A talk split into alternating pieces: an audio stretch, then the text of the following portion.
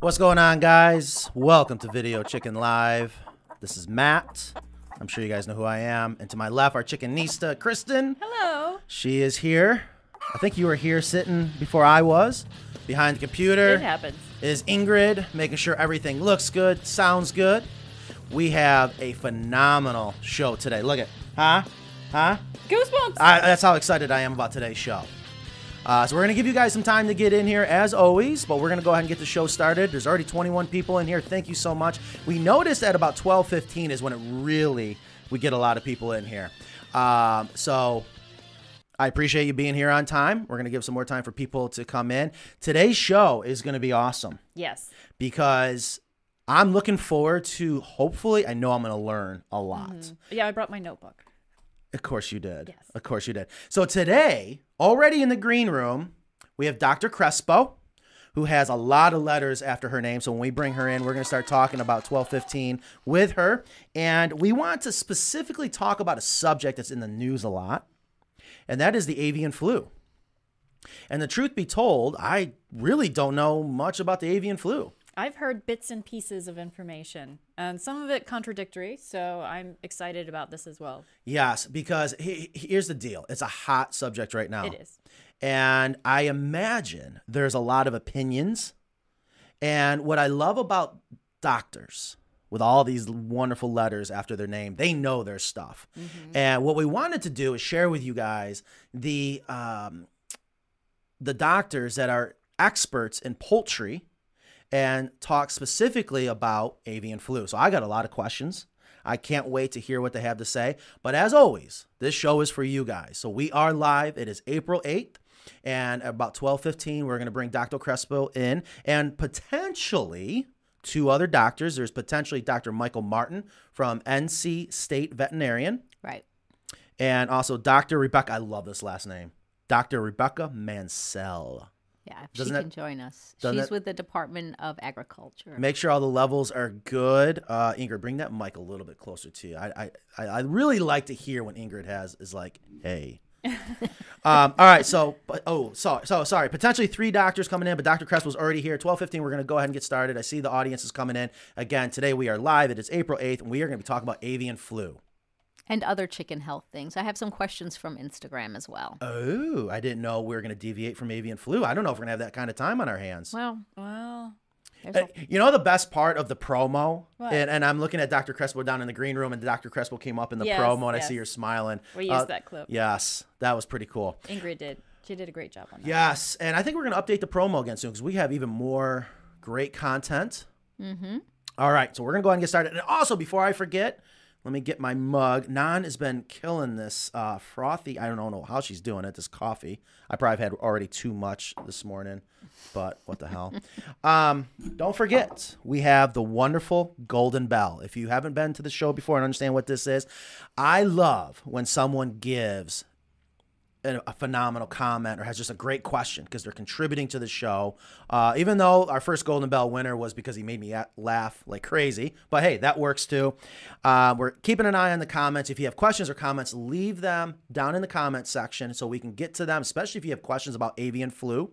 Um, and you have a chance that if I ring this, I ring this Golden Wait, Bell. no, I did it once, right? A- And rightfully so. Yes, rightfully so. I mean, I was really hoping the guy came up with chicken manure on his nose, but yes, if we ring the golden bell, you can win a free shirt. I mean, if it was only you, you would have put it way over there, out of my reach. oh, there's right Dr. here. Mike Martin calling in. Excellent. All right, so and I know these. He's the- got limited time. Should we well. catch that? Go ahead, Ingrid. Um, so Dr. Mike Martin is coming in too. Also, yes, they are. They have limited time, but I did want to do something real quick. So we got about ten minutes. I got a surprise for everyone. Okay. Are you ready for some surprises? All right, so we're gonna remove this golden bell because that's gonna get in our way. Here we have sample one. Here, But where's the poop? oh, you and the chicken poop. I- I'm beginning to worry about you. I know. Here is sample two, and I'm gonna explain why I'm doing this. put it closer to you. Here is I know we gotta we gotta change our screenshots here. All right, so we got sample one, sample two, sample three. This is industrial hemp. We talk about this all the time. This is the world's best stuff for in the chicken coop, using for bedding. A lot of people use it for horses. Well, truth be told, I can already see the difference. Wow. Um, I love who we buy the hemp from, but they're in Europe, and I want to get it more affordable, readily available, and looking to buy it from a company that says they have the best product, even better than the French. Um, and of course, they need to prove it to us, and I think they may have. And they sent us a sample, just came in this morning. Is that this? It's one of these. Okay, you ready? So we have Is three. this like a taste test? Please don't. Please don't. I, I know you would. All right. So real quick, we have our normal hemp that we've been selling. Also, from the same manufacturing, we have the cocoon. Now, we don't talk a lot about the cocoon, but it's just a smaller package designed for smaller animals. Not a fan of it at all. And then we have the sample that came from the new company. And I thought before we uh, bring the doctors in to talk about avian flu, I wanted to see. Now, I don't know the answer either. Well, two look the same and one looks different. I so know that's, that's easy. that's how big of a difference this is.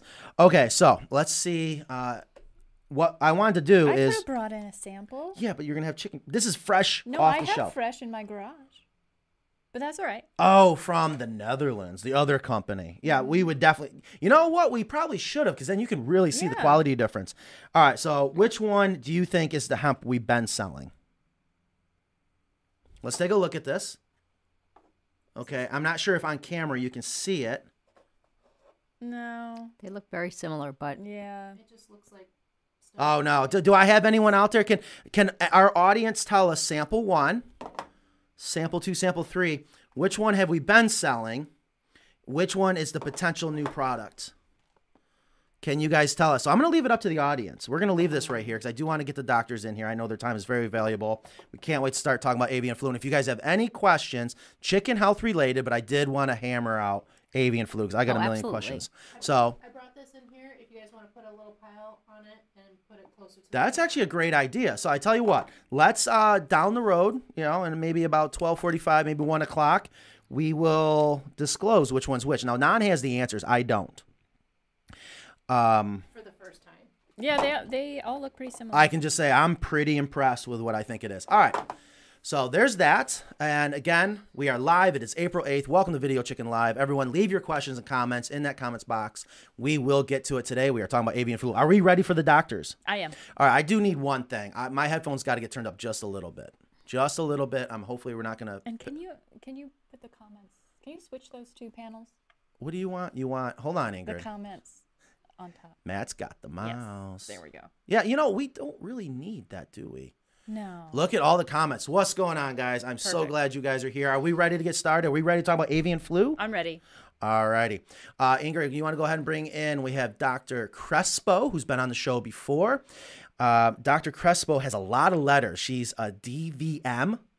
She is a MS, a PhD, which is one of my favorite ones, and a DACPV. And it was funny when I was asking her about this. She's like, that is awesome. Uh, Dr. Crespo, thank you so much for being here. Thank you. Thank you for inviting me. Uh, God, we couldn't be happier. And also, for the first time, we have Dr. Mike Martin. Let's go ahead and bring him in. Now, we've never had three windows going, so this is about to be interesting. Hopefully, let's just go add to add to our right. Maybe we can be in the middle. Or okay, that works. That works. Yeah, works. that's fine. All right, so we are here. Kristen, here, come in a little bit. But Okay. uh,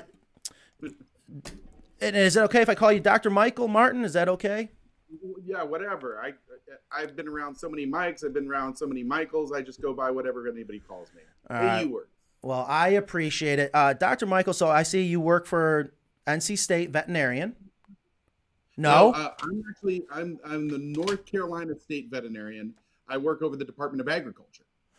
oh. Oh, that's great. Okay, well, Ingrid didn't add that note to it. Oh, yeah, she so just, I'm the, I'm the state vet. I, all this all this scary disease stuff, it, it's falling right in my lap. Oh, you must be busy. you guys have to cheat closer together. I'm sorry. Yeah. Well, it's a little hot in here, and Well, you're just gonna she have to- ends up hitting me. Well, Dr. Michael, thank you so much for being here. Dr. Creswell, thank you for being here. I want to just go ahead and get this started. Um, avian flu. If if you guys aren't aware of it, our audience, there's been in the news, national news, avian flu.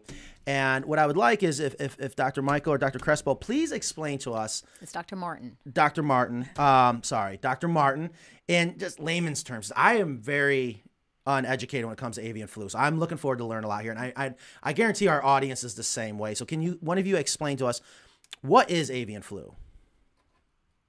So maybe Dr. Crespo, you can take like some of the background stuff, and I can talk about the disease incident, so we both have some time to share. How's that? Sure, sure. That sounds good. Okay, so avian flu is a viral disease that affects uh, birds, affects all species of birds.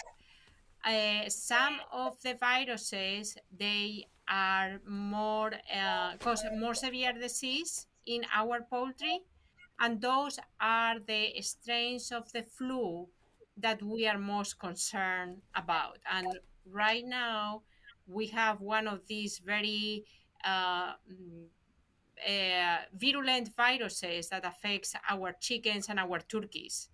And uh, North Carolina is a state that it is uh, very agricultural and uh, poultry is a huge commodity. So having the virus is going to stop us for selling or moving birds anywhere. So we cannot uh, move even out of a state. Uh, not uh, we do sell eggs to other states. We cannot do it. We may uh, sell um, overseas meat. We cannot move that product. So that's part what Dr. Martin will do, and he's in charge of fighting those regulatory uh, fights.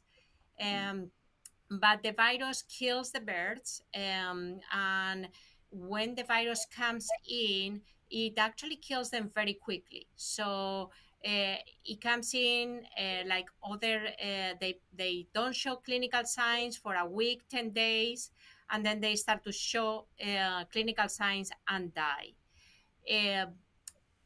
They, while they don't show clinical signs, they may be shedding the virus and infecting other birds. So when the virus start to move in the flock, we may have mortalities of up to close to 100% of the birds dying. And they are not showing signs. We may be stepping on the poop on those uh, where the birds are. We move to another uh, flock or, or to visit friends. And if we don't change shoes, we may actually be passing the virus to our uh, friends with other birds too. So, uh, that's... Okay, so okay, that that was perfect. Thank you. So, um, it, it's a form of flu, and it's fatal for the birds if you don't spot it or you can't spot it. Right? They don't show signs until after about seven to ten days, and then once they do start showing the signs, is there any way of saving the chickens or, or the birds, or it's it's fatal? Mm-hmm. Yeah. Wow. Yeah, because that, that was one of my questions is, you know, how do we spot it? And is it can you fix can you help the bird and yeah that's very so there, mm-hmm. that, and that starts getting into to kind of more my neck of the realm so um, we we can try to detect it but usually through testing. And uh, with this particular virus it actually came from eastern europe western asia and was circulating around there causing lots of problems for many months. And there was concerns that this virus through migratory birds would migrate north of the european union uh, go down into newfoundland canada and then through another group of migrating birds come down through the atlantic americas flyway and potentially get into our wild bird populations here in north carolina so our federal partners over at usda wildlife services started testing very vigorously throughout hunter harvested birds so they went to hunting sites for wild waterfowl and know that this virus can sometimes affect different birds in different ways. So, for things like ducks and geese and swans, you might have some birds that die, but a lot of these birds may be just typhoid Mary. They just have the disease, they don't show any signs whatsoever, and they just carry it and spread it to other birds. And sure enough, on January 16th of this year, we got our first wild bird positive from this sampling from hunter harvested ducks in uh, in Hyde County. Now we saw it really again in these coastal counties, but those were sampling sites of convenience, and they were meant to represent the entire flyway, which covers the entire state of North Carolina. So once we had that first positive, we knew it was in our backyard in this state. We knew it was potentially everywhere and we worked hard to try to keep it out of our domestic birds. both commercially, backyard independent flocks. And all across the country, what we were seeing is other states getting affected by this virus. Commercial farms, backyard farms, we're over 90 commercial farms now that have been affected by this that ha- are now had to be depopulated because the virus is so bad and it spreads. And I think close to 40 backyard independent flocks across the state. And then at the end of March, we unfortunately had our first domestic birds in North Carolina that tested positive. And that led us to setting up these surveillance zones and everything and trying to track down and contain this virus, which has now affected eight commercial farms.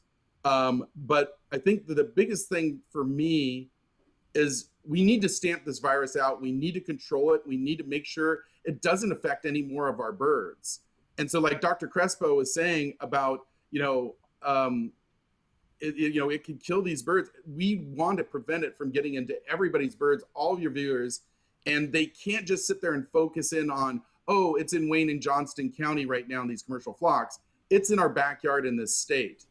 And so they need to just be watching their birds, working with veterinarians like Dr. Crespo and others across the state. If they have disease issues where they're worried about mortality, they need to be working with people like Dr. Crespo, other veterinarians that see poultry, and making sure they can get some good information because, um, you know, we can't be overly concerned at this point.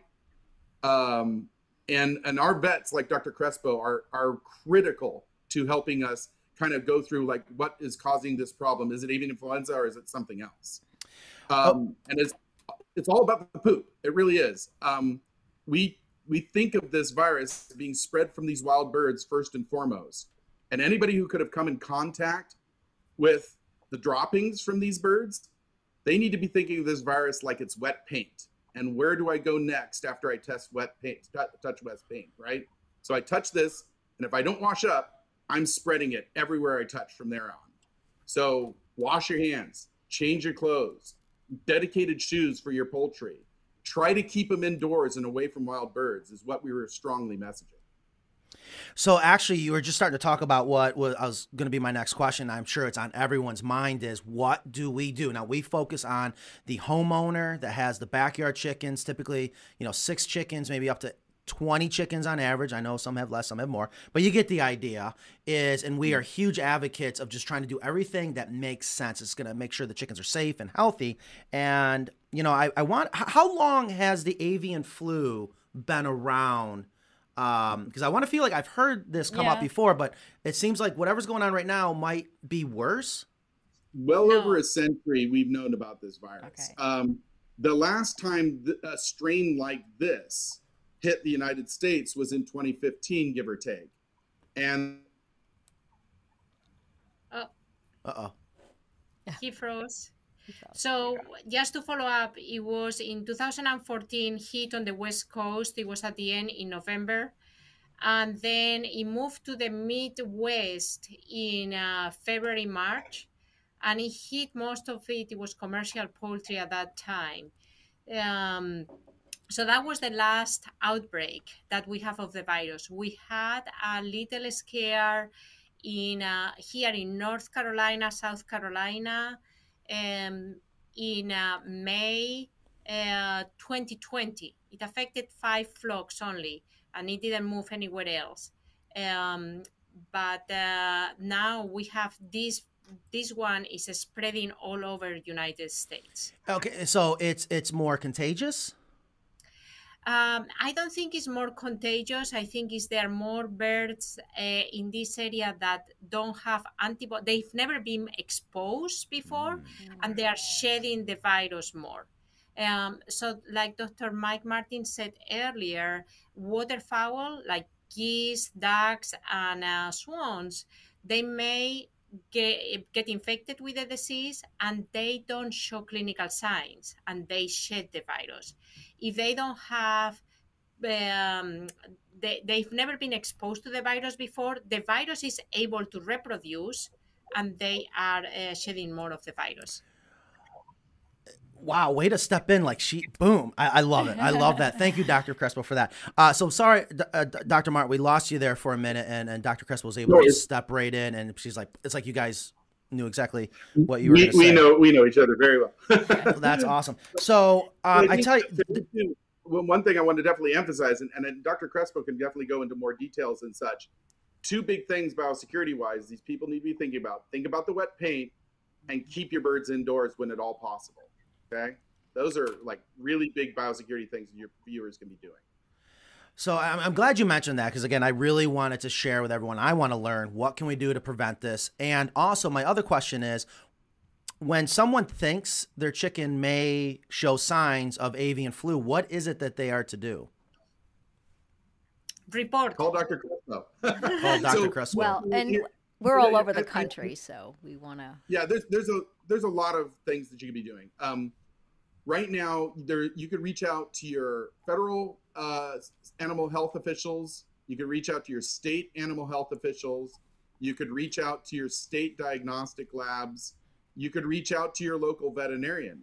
And the reason why i encourage a lot of your viewers to start with your veterinarian on the ground is because they have a really good ability to help sort out some of that initial concern is this avian influenza or is there something else going on here? Yes. uh, whereas we're at the state level we're really more about response. Hey is it avian influenza? Okay great it's not. And then we're moving down the road. So dr crespo and the, the vet school and the program she has there there are other veterinarians across the state. We've got a list of veterinarians on our website that see poultry. Um, those are your front line of defense. They give you a lot of good information that goes just beyond avian influenza and this current threat. I Dr. have a Crespo, I'll let you. I have a question any too. I was just wondering if somebody goes to a park and there's wild geese or wild ducks and they're there with their kids or, or whatever, and they may have gotten poop on their shoes and come back to their chickens. Is that, I mean, can it be that contagious that that poop sitting in that park can, you can bring mm-hmm. it? Okay. Yeah, I mean, it's just it's. I love the wet paint analogy. yeah. Yeah. That makes perfect sense. 'Cause- And again, I, I, I always say don't bring up when I was a bug guy, but I remember biosecurity going into pharmaceuticals and and uh, plant factories where we actually had to put walk through a sanitary bath with our feet Yeah. to, to disinfect our feet. I mean, it's amazing, especially penicillin plants where you could just, it's amazing what you could have on you. You wouldn't even realize it. So it, it's really that simple. I love the wet paint analogy and it's transferred through feces, right? Is, is that the only way or is that the mo- just the most common way? Go ahead, Dr. Crespo. Uh, no, No, no, it is also transmitted through uh, oral uh, and in the air as well. So um, when the birds sneeze, they may pass through the mucus.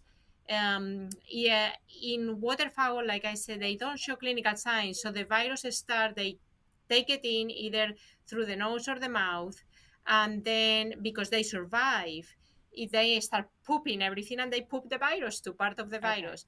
Now, other animals that uh, don't survive as long, it only stays in the upper respiratory or uh, upper uh, digestive tract, and when they are coughing or when they are drinking, um, they are going to pass the virus. So, uh, having water sanitation is important so to prevent passing the virus or any, for that matter, any respiratory disease to other animals in the flock.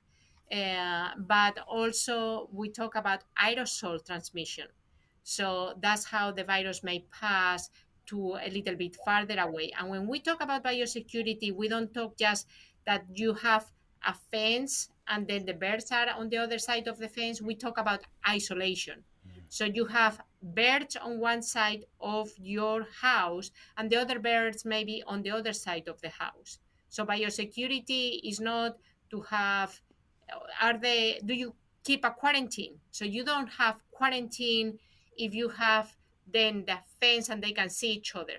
You have the Mm. quarantine is has to be isolation completely. So that's a very important too because they pass through the air. So if like I say, if they cough or there is infection, um, even in the litter when it aerosolized and they kind of like dust bathe and everything, that can be aerosolized and, and move around. And So when we, think of all those things that Dr. Crespo mentioned. This is the ways the virus is getting out of the birds. Now you got to think about how's the virus going to get into your birds, right? So is it going to be from direct wild bird contact, people spreading it, vehicles spreading it? you got to think of all these things that we act we call as fomites carrying the virus as it comes out of the birds into a naive group of birds. And that's where people need to be thinking. How long does the virus live in that when it's being transferred? So let's say I go to the park, there's some Canadian geese and I step in the in the droppings and I didn't realize it. I'm to come back to my flock later that day. Um, there's that wet paint analogy you talked about if I walk into that the chicken coop with the droppings. But is there um, a lifetime of? I mean, how long does it live after it's out of the animal? You want to respond or I go? No, go ahead. Go, go ahead. I'll, I'll yeah, I'll, So- I'll let you go. Okay, so in in the lab, if we keep the temperature high, and uh, and if many of your listeners make compost litter, and you know that to compost you have to increase the temperature to above 145. So if you- in a compost pile about 145. Uh, in 72 hours, you can, uh, I think it's, it's 145 or 160, Dr. Martin, I don't remember. Uh, Yeah, I, I was hearing. I think the latest ones we use for our compost piles is 131 for three days straight. for three days 70 72 hours 100 at least uh, i like to compost at 145 because it also kills other uh, bacteria too that they may affect uh, badly to the birds so the minimum is 145 three days maintaining at that temperature three days and that's a compost that is sufficient to kill the virus now you cannot survive at 145 in the environment it's too hot Yes. so uh, im- uh, the lower the temperature is, the longer the virus is going to survive. The more moisture that is in the temp- in the environment, the more the virus can survive. So if that poop stays moist, that virus can survive for seven, for ten days, fifteen days longer. They have talked in the 2014-2015 outbreak that the virus actually survived in the frozen water uh, with the birds, and then when the water defrost in the spring, that's when the virus started to spread. So it actually survived in that frozen water for months. Wow, cue the doom and gloom music, Ingrid. wow, I was not expecting that at all. Okay, so doom and gloom, yes, but you know, avian influenza does work a lot of ways like human influenza does in human populations, and so we are hopeful that there is an actual seasonality to this. Uh, historically, there has been, and so for us, you know, because it's when you when when things get too scary and too intimidating for people, there there t- sometimes is this feeling like, well, why should I bother? You know, it is like you say, gloom and doom, but what we're really trying to do is to get the other side of this disease event. It is really intimidating right now based upon what's happening nationally and what's happening in North Carolina right now. And we just need people to tighten their belts just to get through to the other side of this season. We are not sure, uh, based upon migratory birds, based upon temperatures, there's a lot of factors that go into it. We're not sure when this season will end, but we need to just get to the end. It's not going to be every day for here on out. And then we learn from it. And then the next season, we know more. We know better how to control this disease than the last time it hit in 2015. So we learn every single time and we do better every single time, in my opinion. So we, we we're expecting this to pewter out later this year, like a flu season. That is the expectation. Okay. That's and is that is that because of the the migrating patterns or partially. Okay. But again, there's a lot of factors that go into it. A lot of these migrating birds have already moved out. Mhm. But what we saw at the end of our wild bird testing is we started seeing species of birds that are not migratory, that are resident birds that started testing positive for it. So, like for example, when USDA Wildlife Services was testing all those hunter harvested ducks, we had these migratory ducks living in the Carolinas. We're like, oh yeah, we're stuck with it for a while. And all of a sudden, we started seeing the wood ducks getting positive for this virus. Well, wood ducks oftentimes are resident birds. And so that suggests then, yeah, this is going to be with us a little bit longer than just the migratory pathway. There's going to be some other factors, like again, the flu season, temperatures, things like that, that are going to be a role. So I think we have a lot of also have a lot of questions, but I think when when you guys say to keep them indoors, we d- you don't mean have our like backyard flock in our living room watching Netflix and chilling. So I'm thinking that there are what what exactly do you mean when you say keep them indoors? They they do have chicken diapers. I've seen. Well, I Um, know we know Mike Trapp kinda keeps funny. his chicken inside and, and watches Netflix and Uh, chill with with Phyllis, but other than that, most people don't. Right. I, I, in the coop, away from wild birds. Some, you know, again, as best as you can, right? So there was some of the things Dr. Crespo, I know, shared some of the websites where it was like 10 points, 10 tips on avian Mhm, influenza. I have that. And there's things there that's like, you know, say you have an open enclosure, can you at least tarp the top so that wild birds flying overhead don't put droppings, you know, poop on your birds, right? Right. Um, those types of things. Dr. Crespo, if you have anything you want to add.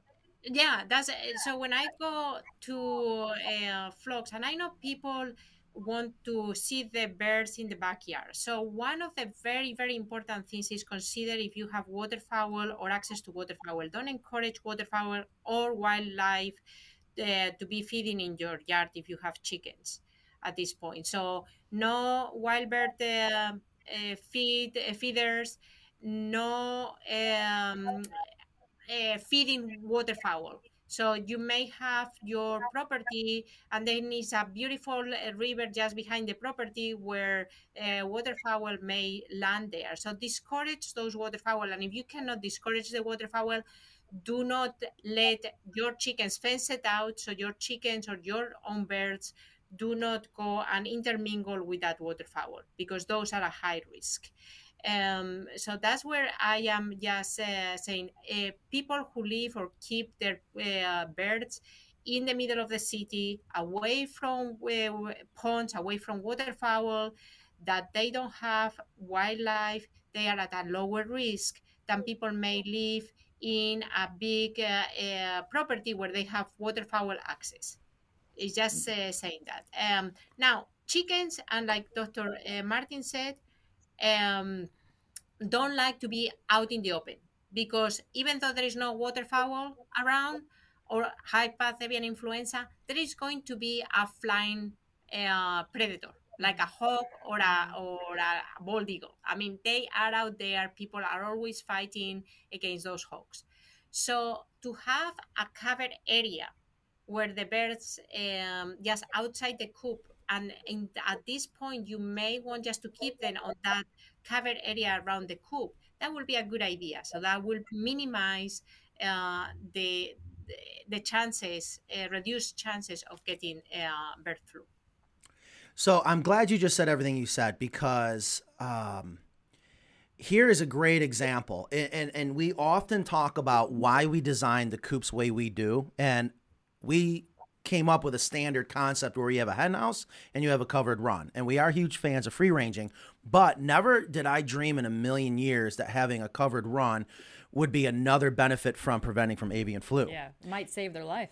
it could very well save their life. And we've been hearing this a lot with customers calling in asking for emergency run extensions mm-hmm. because you know we do again we're huge fans of free range and we know the benefits that the it gives the chickens. But it, what I'm hearing is we just got to be able to quarantine them from the outside world, but we don't want the chickens that, especially if they've been free ranging, they're gonna go crazy. They know They're what gonna squawk. We Yes. might just have to put up with some complaining. um, so right here, uh, Dr. Crespo and, and Dr. Uh-huh. Martin uh, is an example. You know, we have so many examples of coops out there, but our standard go-to is to have that solid roof run. And I often refer to uh, our customers to think of it as the canopy of the forest when chickens didn't have coops already. Um, so one thing that is a thought, and I want to say this was brought up last week when we talked about, well, what do we do to prevent this and why we want to do the show today, is by having that solid roof run is going to help protect the chickens greatly.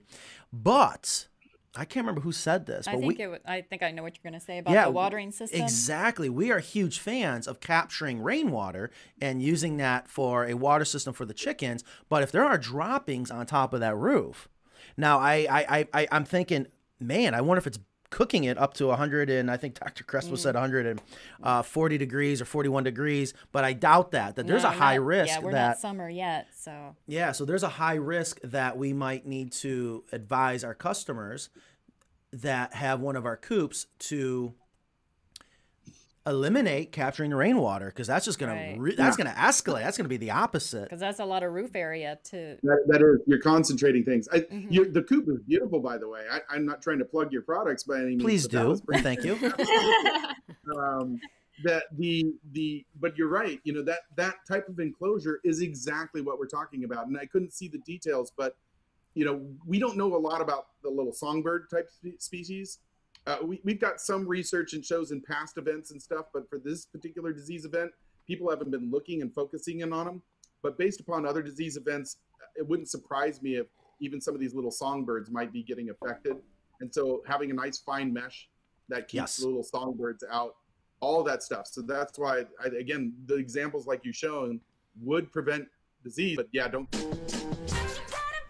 Sorry, sorry, I hit the wrong, hit the wrong, hit the raw. I just pulled an Ingrid. Ingrid, where'd it go? What are you looking for? I don't know. It's getting so hot in here. Uh, I, I'm, I'm, I'm, I'm getting all giddy uh, that Dr. Martin just plugged our product. We did not pay him. we did not no, ask him to do that. But there was, you know, He endorse just said it was nice. I yes, no, he said more than that. He was than probably just being It was a polite. Beautiful example of what we want people to do. How's Yeah, so that's why I wanted to bring that up just to show you guys, because again, this show is It's about. It's like when you get a bad haircut and someone says, "Hey, nice haircut." Yeah. Oh, I'm trying to say mind. something. So, you know, we, we do this show. I mean, Carolina Coops pays for it. And it's one, I love to sell our coops, but there's reasons why we build our coops the way we do. But it's often also for the people that are looking to build their own coop. You know, and I always tell people if you're not going to buy one of my products, then learn from us on how to build it. And this is just the point I wanted to make is another reason why I can't emphasize enough that solid roof run and um, I wanted to show you guys, you know, that, you know, a basic design where we always have the hen house where they sleep at night and they lay their eggs in the egg hutch. But when they come out, we want them to have as much room as possible. So you know, because chickens they get really stressed if they don't have a lot of room. But just another huge emphasis for that solid roof run. And but now probably is the time if you are collecting rainwater through one of our systems, or I know a lot of people make their own system. Gosh, it's so, so, convenient. so we should stop that. Is that yeah. yeah? And and maybe this would be the time to have a nipple water where you don't have an open trough. Yeah, I mean, all you got to do is eliminate the gutter, but you can still use the rain system, Right. And you know, and just fill it up with regular Right. water. But I'm, I was also thinking about the more traditional open trough, gravity fed waters. There Mm-hmm. should be some sort of risk with those as well. And- Probably and less, just- but and I, I apologize in advance. Unfortunately, I do have to run. It's been a great pleasure to to meet you guys. And you know, if anything else comes up, please let me know. Okay. Absolutely, I know we we, uh, we took a lot of your time, Dr. Michael Martin. Thank you, thank you so much. It's been a pleasure. Yes, Thank thank you. you. Take care. Take care. I do have another question. Is it does this affect humans? Oh. We're not seeing any any transmission to people. Okay. Not right now. No, no, no. And so they have been. Uh, there was a, a several years ago. Was like in 2000, beginning of 2000. It was in Hong Kong, where there was an avian flu, and the uh, uh, by culture, the uh, in Hong Kong, they live very close to their uh, chickens. Uh, so, uh, and the chickens were able to pass the disease to humans, but there was no transmission between humans and humans.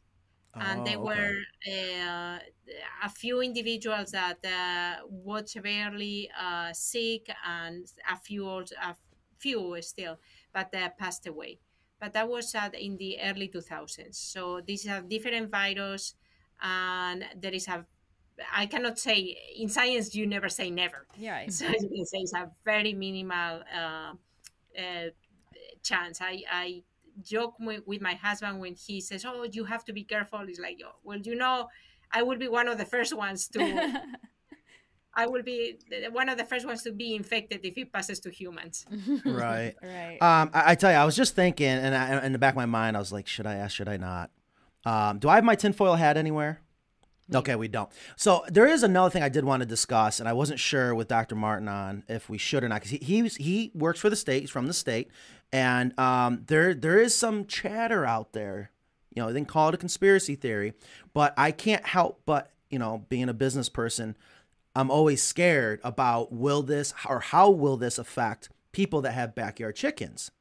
And in my mind, I'm thinking we have the ability to make sure that this avian flu doesn't negatively affect us and in a huge way because we have the ability to control and isolate in a high quality manner um, raising chickens for meat and more importantly which most of our customers do raise the eggs and dr crespo said something right at the very beginning of the show that i was like I, I really didn't think about it, but it makes sense how severe it can be with the commercial Right. side of things. Where I was just assuming, you know, going to a lot of commercial farms, they're all enclosed. So I'm thinking, oh, they got to be protected. But boy, one person walks in with that wet paint on their feet, mm-hmm. you can, you know, eliminate the entire flock. And then the other thing is, again, think business. They're not allowed to sell their commodity.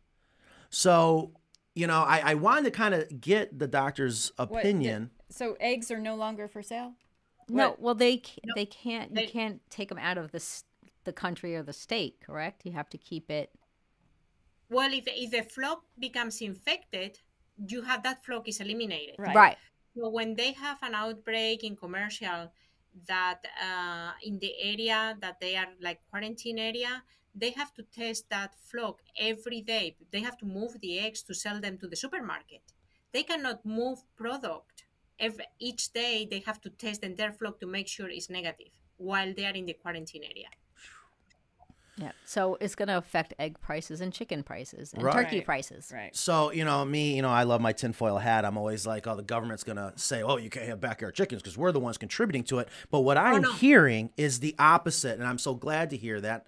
And I just want to uh, hopefully help a lot of our listeners and viewers that, again, are most of them are probably on the fence. Should we get chickens or not? And it's just another box to check that says, yes, I should, because we may not have eggs in the stores because of avian flu. It's just another way to protect yourself from running out of a product. And I just I just wasn't sure what a, a state representative would say, especially if No, you're talking I- to. No, and it and like he said, we are learning every time. Uh, so hopefully we improve. Hopefully we don't have outbreaks, but if we had outbreaks, we'll be able to manage them better and isolate the affected animals better. Um, so initially it was like, uh, well, if something is uh, affected, we are going to um just kill everything in this area and now we are testing and uh, we don't let a product to move around we are actually realizing that uh, we we have like different compartments in the in the poultry world. So i- uh, it's not just the small flocks that they don't relate to the commercial but even within the commercial we know that some like the turkeys and the layers they may have business together and they relate together but maybe the breeders don't relate to them. So they they have a compartment that so when you are when we are talking about the um, outbreaks for instance in the 2020 i mentioned they were breeders. In here we don't have any breeders involved but we do have a few small flocks or uh, backyard flocks and we have a lot of meat type animals and a few layers. So they are kind of uh, they they in some way is a fomite like we said either like in the commercial maybe the rendering uh, track so when the, the birds die they have to they send them somewhere. So when they move with the track out they they may transfer the disease um, i said about the egg. They test every time to make sure that we don't uh, move eggs that may be infected and infecting other flocks the truck that picks up those eggs is going to go and pick up eggs from other farms Right. we are trying to make sure that doesn't pass around. Yeah, we have stopped the in the small flocks for uh, many of you that may exhibit poultry. They have stopped those exhibitions, and the reason for stopping the exhibitions is not to we don't want you to show birds. Is we want to make sure because sometimes they, they don't they are still in this incubation period that don't show clinical signs we don't want that you take your precious chicken from the show and then suddenly not only you lose that precious chicken but you lose the rest of the flock because you are bringing uh, the infection into your flock Yeah, it just So made me. yeah. Oh, I'm sorry. So it just made me realize with the, you know, I saw an email come through the other day for our local tour de coop. Yeah. And I, you know, I'm a huge fan of being people go around see other coops and how they're building, and we want to help get that show back on the road. But Yeah, not in this climate Not- right now. yeah. But we're Wow. hopefully we can do it again. And I just want to clarify too, it's not spread through the eggs. It's the egg delivery that is the concern. So two things. It can actually pass. It, the the virus will get into the oviduct of the hen, and it can actually get inside the egg. However, that egg usually is going to die. So it's not going to be a chick that is going to uh, hatch and is, is infected. But if that egg uh, cracks or um, or if it's any poop over the shell and there is the virus, then then that can actually pass. The, the virus can pass around. Not to humans, but to Not another humans. flock. But typically, we don't right. take eggs from one flock to be Well- consumed by another flock. Well, no, but you have, for instance, many of the breeders. Some people actually eggs. uh, sell eggs. oh, uh, hatching eggs. hatching eggs. Okay. Yeah. Okay. We have so many questions. Yes. So Yes. um, I, I I wanted to actually that was going to be the next thing I was say because Dr. Crespo, I don't know how much more time we have with you. If I can steal some more of your time, we would be so grateful. Our viewers would be so grateful. There's so many questions coming in right now. So I, and I'm glad I see Ingrid over there poking around. I would love to do a rapid fire if we could for the questions, so our viewers can benefit from them staying here watching. Uh, I hope everyone's enjoying it. And just so I can say it again, we are live right now. It is Friday. It is April 8th. We have Dr. Crespo on with us. We just got done talking about avian flu, everything that we need to know um, to spot it and prevent it.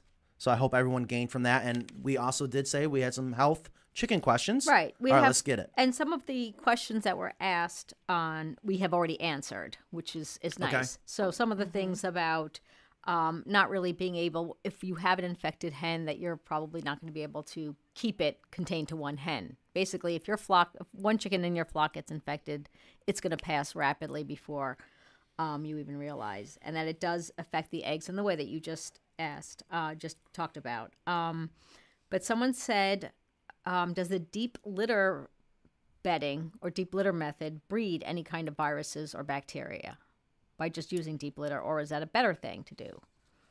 No, the deep litter is is is great if you manage right. Um, as long as it's dry, uh, it will actually prevent um, bacteria from uh, multiplying and actually minimize uh, parasites too. Um, the virus is going to be there. It's going to be with the feces. Uh, so if there is no, if the birds don't consume the feces that they may be in the litter, sure, it's going to die. Like just because if the if the deep litter is managed correctly with uh, very dry, that virus should not survive much more than uh, like I said with with high temperature and, and dry more than 72 hours doesn't Right. survive. Our coops just keep getting cooler. I know. Wow. wow. So not only would that solid roof run, never in a million years would I ever think is the deep litter is all about saving you time. It is healthy for the chickens. And by you know what what Dr. Crespo just said, it actually can actually help prevent the spread of avian Well, flu. because you use the the the hemp, which keeps it very dry. yeah, think about it. So you're not in there moving it around, possibly touching wet paint because it can sit there for so long. Having the right litter is going to help dry it out. It does and it's out. so much cleaner, or it does dry it out. Exactly. So, wow, check another box for the deep litter system. That is awesome. So we had another question. Um, how, and this is more for Matt, but I, I want Dr. Crespo. How do you effectively treat lice or mites? And do you recommend that Elector PSP, which is I do like Elector because Uh-huh. it's organic. Uh, it's a spinosad. Is the active ingredient is spinosad. right? Um, so it depends on the. You are talking about lice and mites, um, not about the scalymite, because the is probably not going to be affected as much by uh, the elector. Uh, but uh, that works if you actually use uh, the product.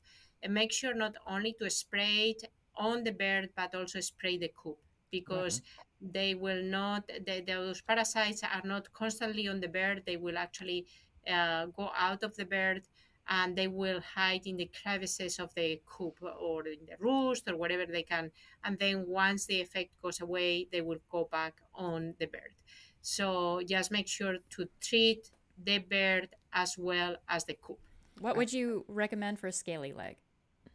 For a scaly leg, you can. Uh, there are some drugs. I you have to go. Uh, what I do is actually use Vaseline. Okay. Yeah, that's what I do. And the So- Vaseline does what? Uh, it does smothers the, the mite. Now that mite has a shorter lifespan than the mite, like the northern fowl mite or the red mite that you see in the vent area.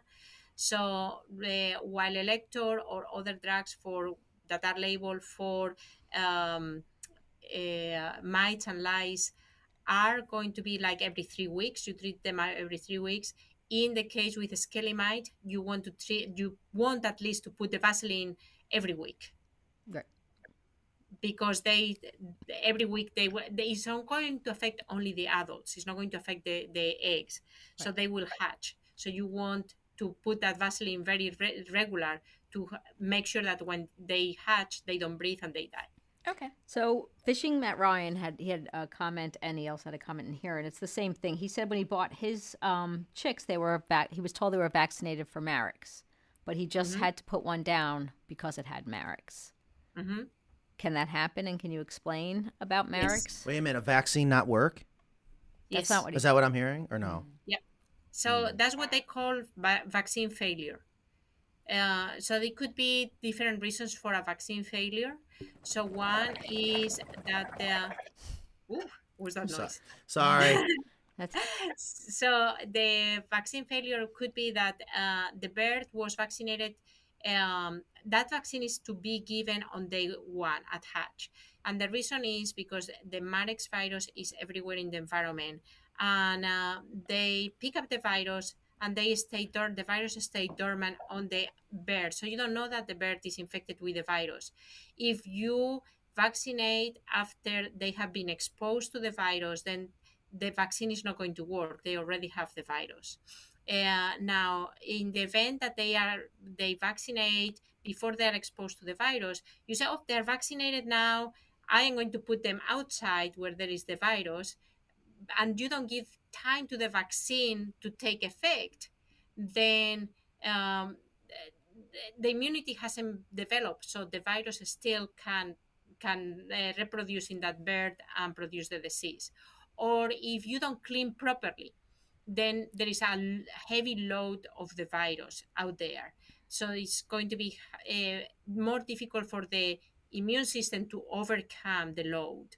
And that's where they may get. And the other major problem is those viruses, just like uh, bacteria or even humans, we try to adapt and survive. So the Marek's vaccine, the flu vaccine, everything, the, the flu virus, sorry, they all try to survive. Right. So you vaccinate, vaccinate, vaccinate, and the virus actually becomes more uh, vel- virulent and tries to overcome the vaccine. So sometimes, if you have a very virulent virus, may may actually overcome the vaccine and and overrides that vaccine. I also one of your doctors had told me um, that usually after about a year and a half, though, because even if a chicken i- is vaccinated or unvaccinated for Marek's, that they are exposed to it and will build up enough immunity Yeah. to not to not get sick and die from it because chickens are exposed to it all the time. We're not even aware of it. Correct. So so one of the things is to be exposed and be infected, and another one is to be having the disease. So and the same happen with the vaccines. The vaccine will protect. Any vaccine will protect against the disease. It doesn't protect against the infection. If you get become infected, the virus cannot multiply as much. So you have fewer uh, particles that you can shed and less chance of passing the disease. Um, so the same if uh, once you are exposed, if you are exposed with very low levels, you will not develop the disease.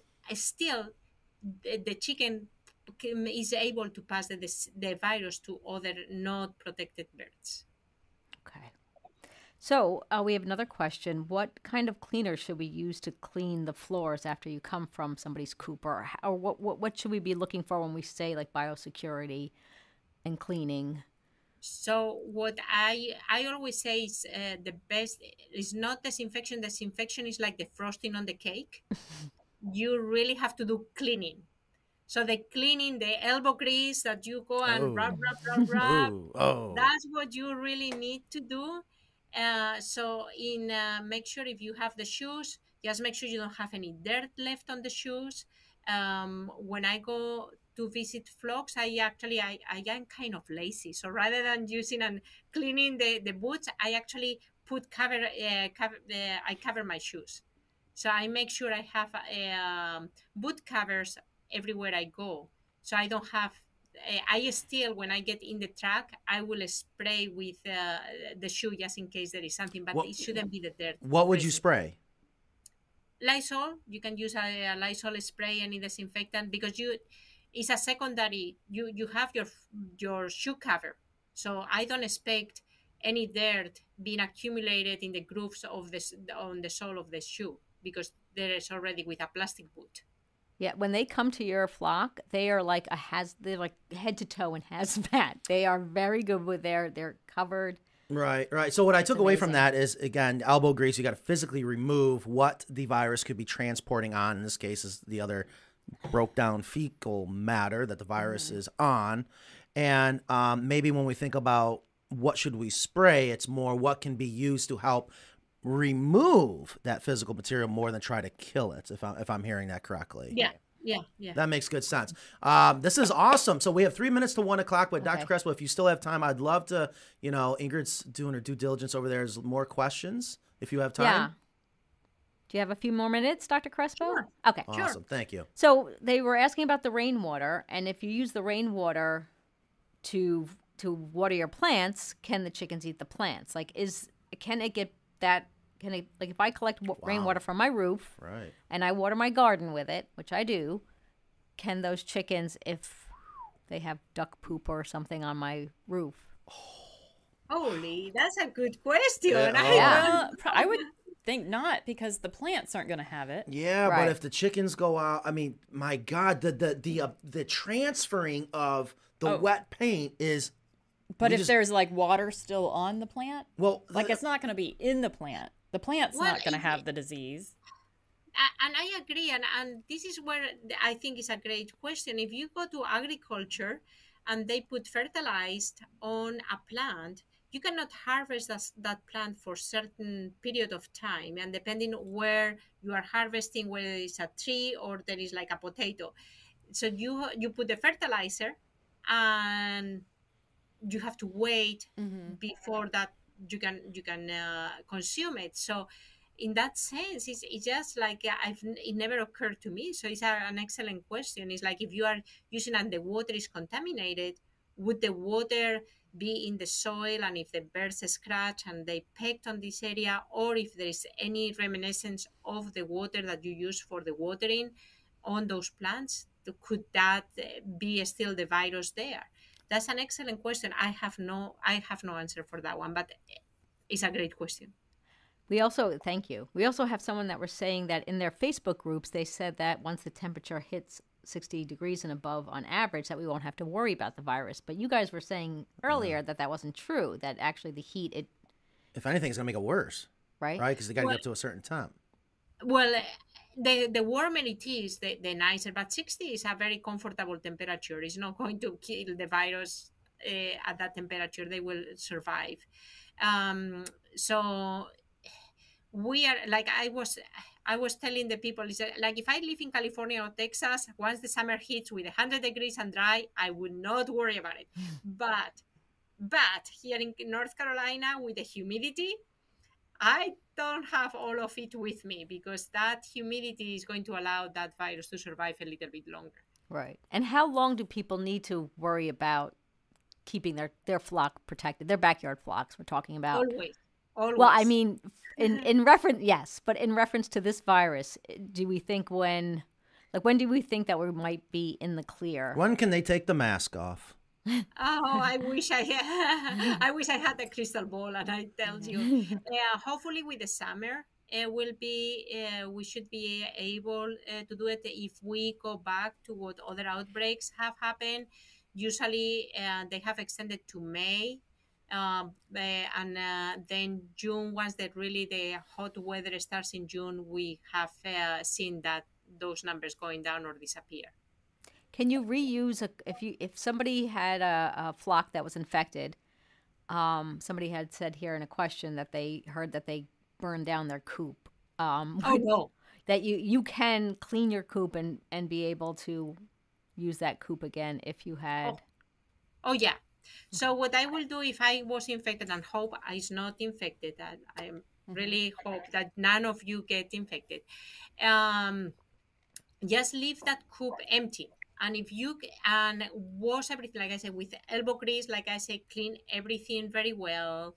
Uh, once you have removed all the um, organic matter, uh, then you can disin- uh, disinfect at that time.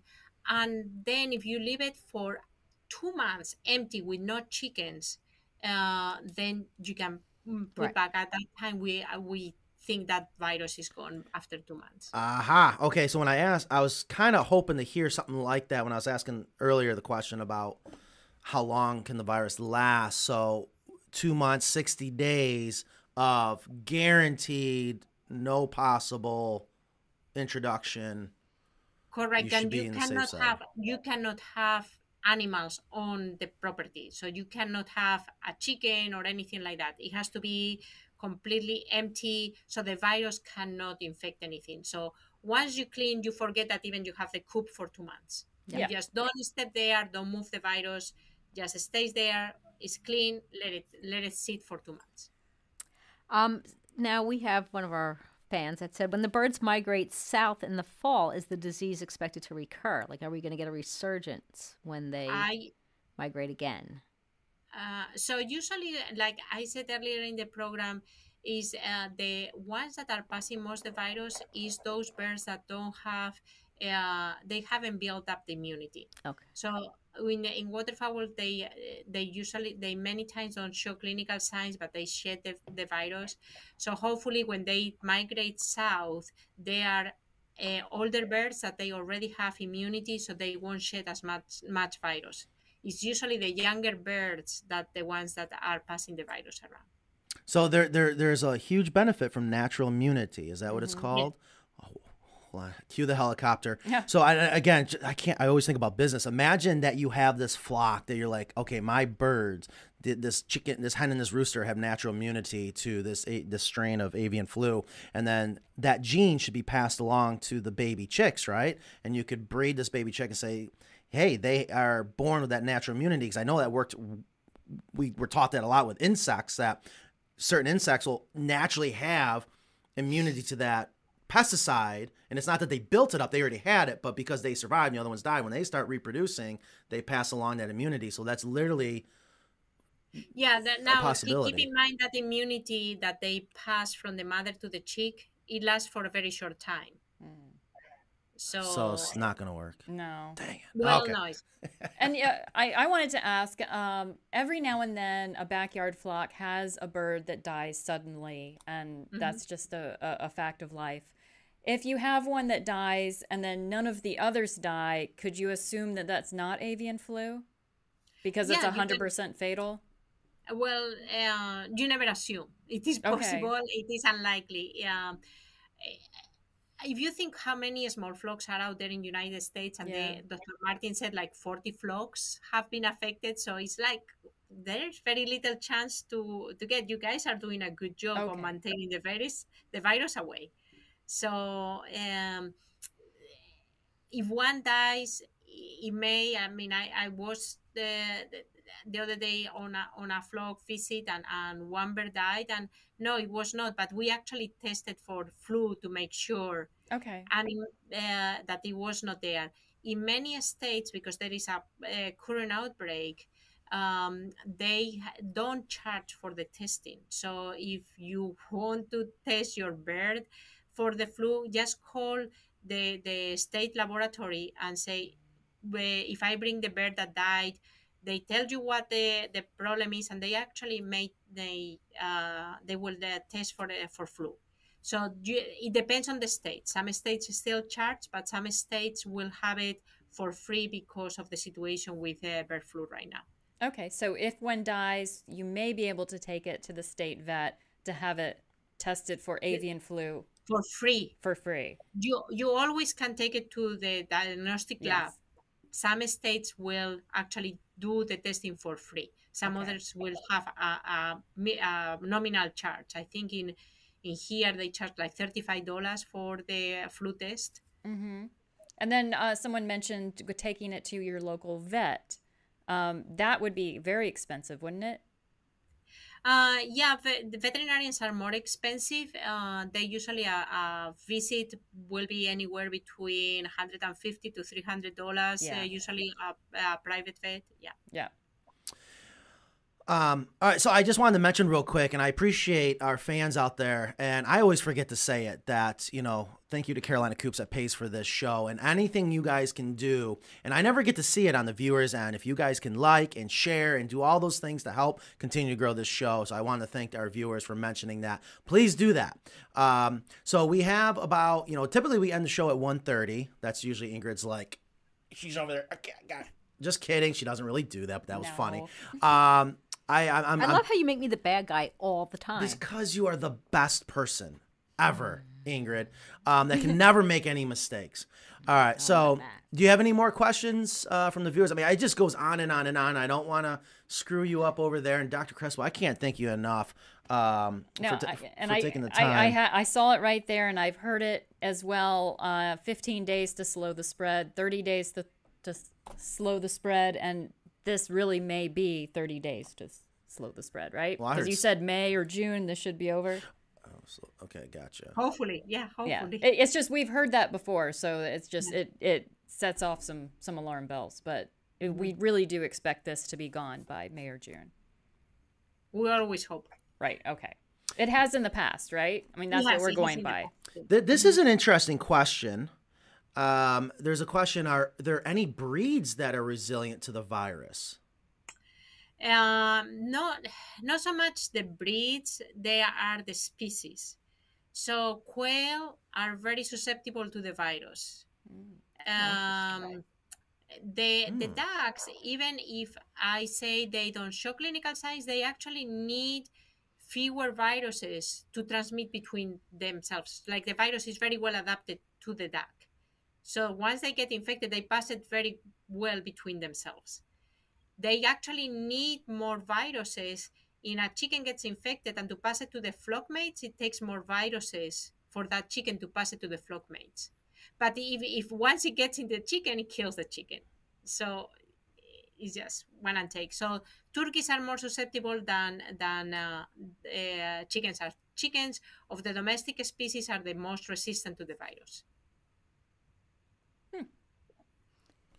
Um, and there is a question: Can we put all this information on our web? You know, I know Ingrid does a lot when she gets home. Uh, I'm assuming a lot of this information, especially uh, Dr. Crespo. I love the. Uh, I'm going to go back to it real quick, just kind of show off uh, something that we showed earlier, because I know there is a lot of people coming in uh, later, that I, and that's why I do like to mention that it's we are 10 tips. right.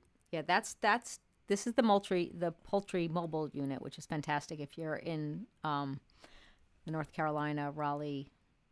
We can. And I imagine, Dr. Crespo, you guys stay pretty busy. Yeah, we are. Yeah. Yeah. Um, so we will have a link on our website. I'm sure our social media. Ingrid's going to do all those fun, great things, and maybe even oh, and there's a shout out to all our new viewers on TikTok, crushing it, um, loving it. And if you're not already following us on TikTok, please do that. Uh, we're trying to do a lot more of behind the scenes tips and tricks. And I was trying to do one for avian flu, and I, didn't, I didn't know how to even do that, but maybe a, a snippet of today's show. But uh, Dr. Crespo, so you have the top 10 keep your birds safe from avian flu. So if you're just joining us, um, you know, we're coming up to the end of the show. Uh, we still have another 20 minutes, but what we wanted to do is really educate everyone with the experts what we can do with our backyard flock to prevent it. And if you think there's avian flu, what to do with it. And I love that you have this top 10 things to do to prevent from your chickens, and we'll have that on our website. yes, we will. Awesome. Ingrid promises everyone. Um, all right. Well, is there any other questions? Huh, hold on. I'm, I'm going to get you back. I'm going to get you back. Boy, she gets trigger happy with that mouse. Well, they have some regular chicken questions. Do you have time? A couple more minutes for some regular chicken questions? Awesome. Okay. Well, I know last time one of the breaking what the, the breaking news that we learned was to use apple cider vinegar in our water. That was something that we talked about last time. and there was some debate on how much to put in there. Do you remember? So uh, it is about two teaspoons in a gallon. okay. Um, so it's two teaspoons. Uh, I heard some people do three teaspoons, but I tell you what I uh, so anywhere between two and th- two, uh, two to three teaspoons. But what I do is just get also, uh, you know, the um, pH uh, strips, strips, that you have for the for the pool for the swimming pool. So you can. Uh, what I like is to bring the pH down to five point five, anywhere between six to to five. So you just the, dip that in the water and you see what the pH in the water is. Okay, that's very helpful. Thank you. Um, let's see. What can you do for a chicken with water belly? Ooh, uh, that usually a water belly chicken to me it, it could be the two main things. So one is what they call is a heart disease, and it is secondary to the heart disease, just like happens with humans. Um, uh, and usually that we see it in very young birds. Now the other major problem may be a water belly in older birds, and if it's in older birds, and I am talking an older bird anywhere. Um, two years of age or older. And Ingrid, you have some experience with that. Yes. Um, it is mostly associated with uh, uh, tumors of the reproductive tract. Right.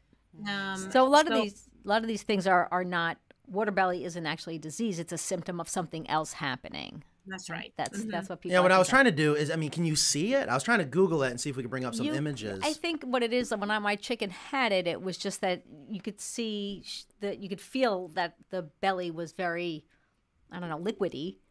Um, a lot of times she would also walk more upright, Yeah. um, than than a regular chicken. That's walks. interesting. Yeah. That just made me really nauseous.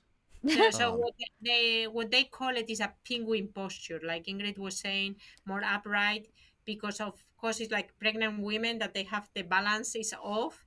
So the same with that much fluid in the abdomen, they have to balance in a different way their bodies. Oh, bodies. wow. So it, it, it gets up what they call the penguin posture. Right. Um, let's see. We got some more questions. I'm sure. Um, Yeah, there's so many questions, but I definitely wanted to, since we have Dr. Crespo on, chicken expert of all things, uh, and not, not, and actually not just chickens, poultry too, uh, pretty much everything birds. And I, I, it's one, it's we're coming up to 115. I think we can uh, end this with Dr. Crespo right now. right. And we got some more things we want to talk about. And I don't want to bore you with that, Dr. Crespo, but Dr. Crespo, you are the Never best. bore me. I can't thank, Thank you, you. enough for your time. Um, and we hope to talk to you again soon. And hopefully things will start getting better out there. Hopefully. And again, just thank you for your time. You are the Yeah. best. It's it's Thank a you very much. Thank take you. care. bye bye. Thank you.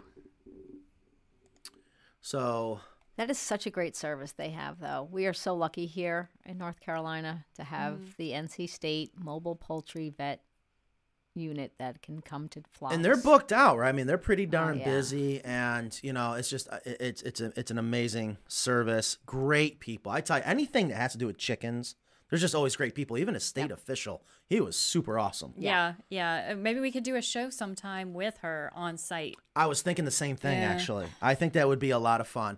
All right, so it is 1:15. Just want to thank everyone um, that's been here. I hope you've enjoyed that. And we want to I did want to get back to our samples because we're talking about industrial hemp and, and, and what another reason to be able to use a bedding that is very absorbent. You know, we got some three samples here of and some industrial hemp, and I'm going to talk about. If you didn't catch why I have these samples here, I'm going to talk about that here in a little bit. But again, um, I- mean, wow, our They coots really are so look much the cooler same on camera, and I'm gonna say that they look very similar.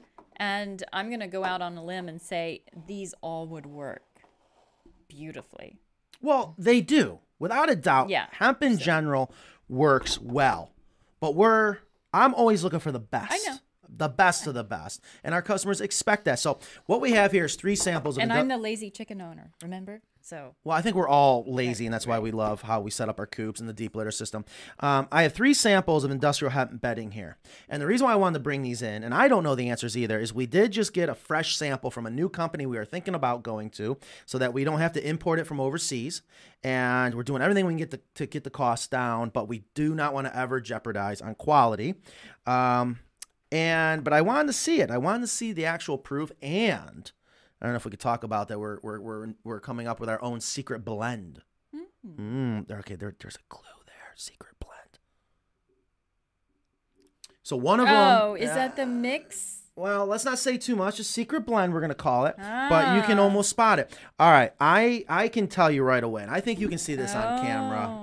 It, they do look very similar. It's hard to see on camera. Yeah, we're not gonna be able to help. Um, all right, well, and that's why Nan did bring in the high density. Look, you don't really see. You don't really see that. Which ones do you think are from the cocoon and the product we sell now, which is still a great product? The cocoon had smaller pieces. Yeah, but this is dead on, and maybe they're trying to throw us a curve because these look identical. But Yeah, it could be all in the packaging. Yeah, these might be smaller pieces. Um, I mean, I'm gonna have to taste test it. you won't.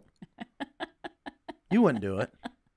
Uh, you can't see that. I tell you what. There's my assistant over there, or my Princess Yeah, Jedi, I just getting out of I don't class. think that's bring really bring gonna- that bring that high density in here. Let's see if this does help. Yeah, I don't think Um, it will. and of course, if you guys still have any other, same. no, are you kidding me? I am To our shocked. viewers, to I, our oh, to the gonna- viewers, I know, but really gonna you're here to you. You have first hand And experience. wh- while you're doing that on the cutting board here, Ingrid, tell me. Like, let's just let's just set it straight. Like, tell me straight up. Are you how worried are you about avian flu? Um, I think I was worried more in the beginning, very much in the beginning. Um, but I,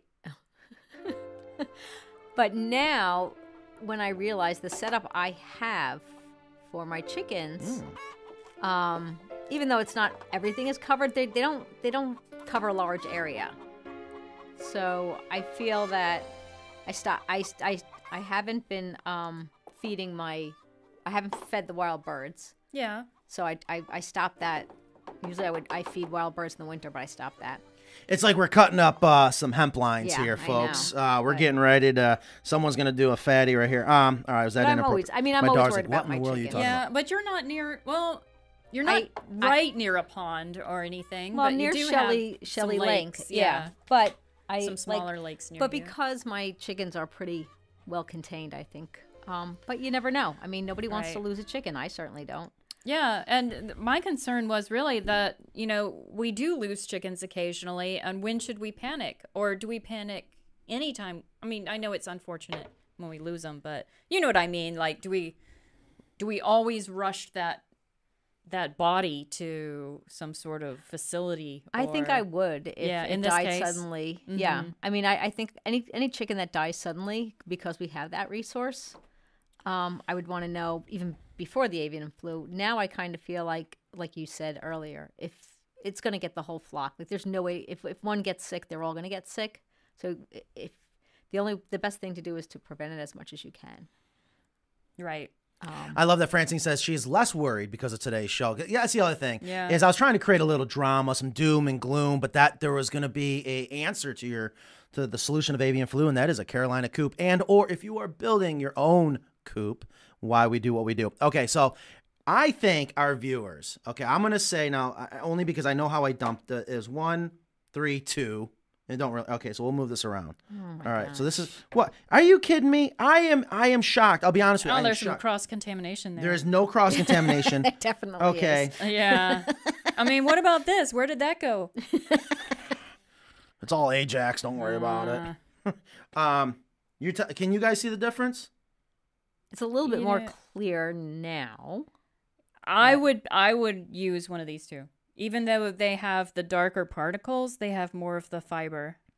But we have learned that the fiber is repellent. Speaking of fiber, Uh, that's not what I saw in my testing. oh, but, well, this is why we do this. I mean, if, if you have a bit of fiber here, Here, have some put- fiber. and you put some water on it. Let's see. Okay, all right, fine. Let's put it to the. T- hey, Hello. It's like a little cotton ball. You don't even care. Look at this wonderful nesting material. No, I I like the fiber. You like the fiber. I think I think that helps. There's some fiber in this. Mm-hmm. So what are we what are we saying, Matt? Did I pick the wrong one? Well, she just freaking pissed in my Cheerios, is what she just did. Oh, that's no, that's fine. That's why we do this, and that's why we do it live.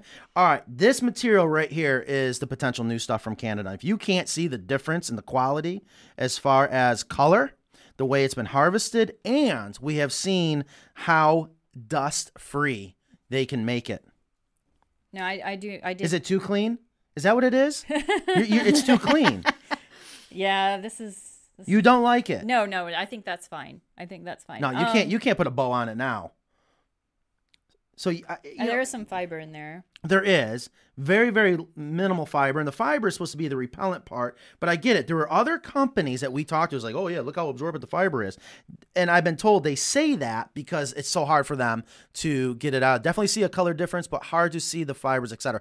Paul, thank you for Right. that. Um, so what I strive for is the color. What does the color tell us? Now, truth be told, and, and it's ridiculous what I do to really split hairs. All industrial hemp is going to be a great bedding for chickens. Right. Okay.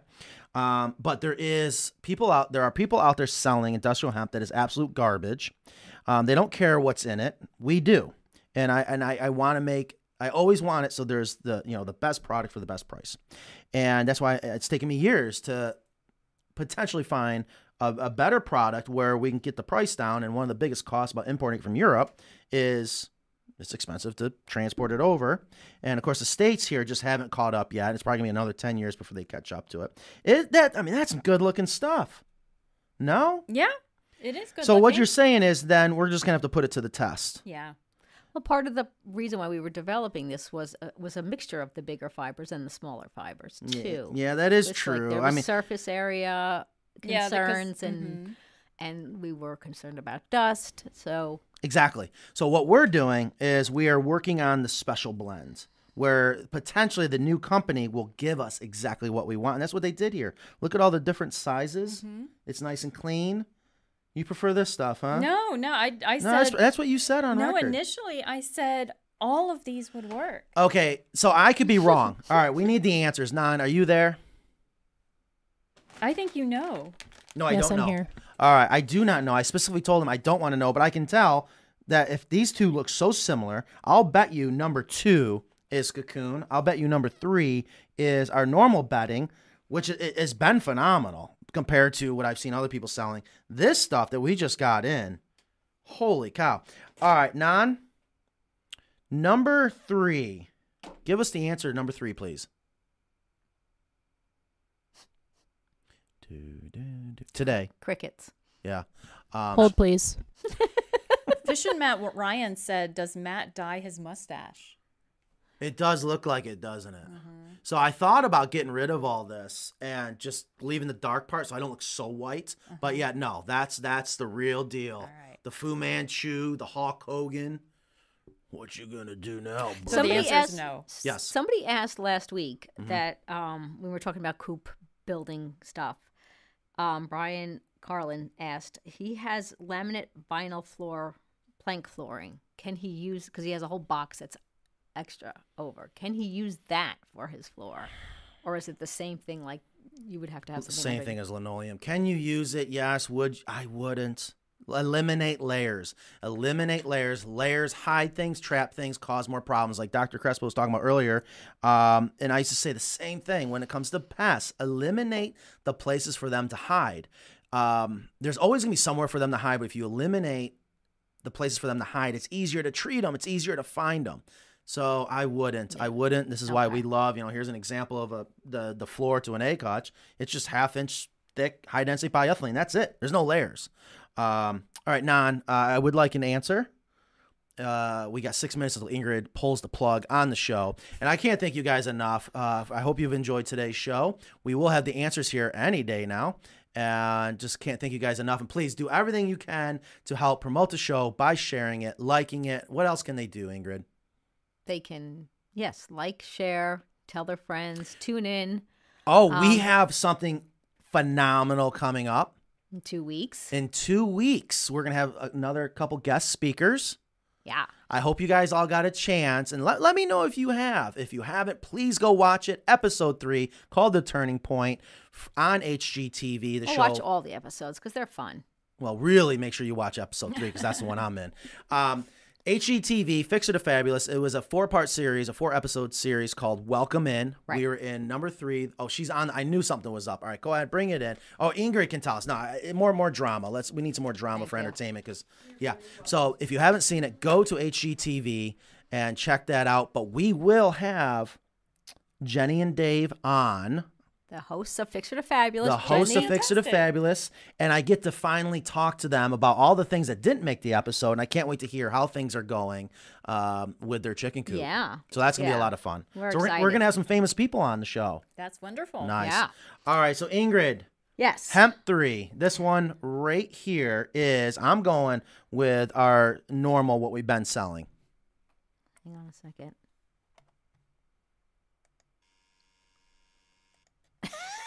Okay. Rewind. Uh, I'm going on. I had to find my fat sound no effect. way. That is the cocoon. Which one? Number three is the cocoon. Shut up. There's no way. Really? Well, that's the same product. It's just in a smaller bag, right? But they changed it then because I've not been a fan of Cocoon. it looks exactly the same. So this one is our normal. Yes. And then this one over here, this beautiful light blonde, beautiful stuff. And that's not bleached, right? No, Okay. good point. No, this is that's the because in Europe they just had a tough season, and it sat out there, and it just it's just there's so much more to hemp than I ever thought, and now we're really getting into what seeds they're planting, the strain of the plants, and and, and they're you know who has ownership in those plants, so that you produce the best possible. In this case, the hurd, and what I am wanting to do is you know we got to be special. I want to be the only one that's going to have the ability to sell this particular quality of a product and have our own special blend. Oh. And You should test it right here on site. and keep the yeah, if we can ever get around to having our own chicken coop I again. bet you can figure Oh, out I how think to get I that think done. I know of a coop that you can test it on. Oh, yeah, yeah. Oh, speaking of Ingrid's yes, coop, which I want to say, I was I was waiting because I really wanted to thank Matt so Mm-hmm. much for coming out Wednesday and installing my chicken run door Oh, how nice. because my coop is 15 feet from my bedroom window, and mm-hmm. they're loud in the morning when they want to be let out, especially my barred rock. And the first night, they first of all they I, I had one walk through it, the barred rock. I figured, well, all I need is one to use the door. That's all I need because then they all will. So I was like, okay, good, we got the good one, the loud one. And then that morning I woke up and the window was open and I actually panicked. I said, Did I not lock up my coop? Did a raccoon kill my flock? Why am I not hearing any noise? And they were all out having fun. So I can't thank you enough. you are welcome. And for people that want to install a coop, uh, a chick, our chicken run door after you've already gotten your coop, um, there will be a video on it. We did a step by step video putting in that frame with the chicken guardian, which I still love. Oh, you know, so good. It is a great, great door. So we're doing. I, I am dedicated. I know I'm behind schedule this year, but trying to do more and more videos to show people so they can do things on their own, especially even assembling our chicken coops to, to make it that much easier and showing all the tips and tricks that we have learned and we use out in the field. So you are welcome. Yeah, and I, I bet so you uh, your husband is much happier. Yes, we're both happier. Yes, that, that makes me happy. It's such a great door. When can we expect to see that video? Um. Anyway, should we be wrapping up soon? I got some. Yeah, It is it's time for 129. I can't Hopefully, I will work on it next I week. can't thank you guys enough. we will see you next week. Do we have do we know what next week's show is yet? Have we finalized that? No, but I'm trying for some a guest as well. So. Nice. So we will be back on next Friday, but again, just a reminder: in two weeks, we'll have hopefully Jenny and Dave Marrs from the world famous show uh, Fixer to Fabulous, where we did a chicken coop for. If you haven't seen it, it's called the Welcome Inn, episode three of the Turning Point. I think you guys will love it. Thank you so much. Have a great weekend. Thank Bye, you. guys.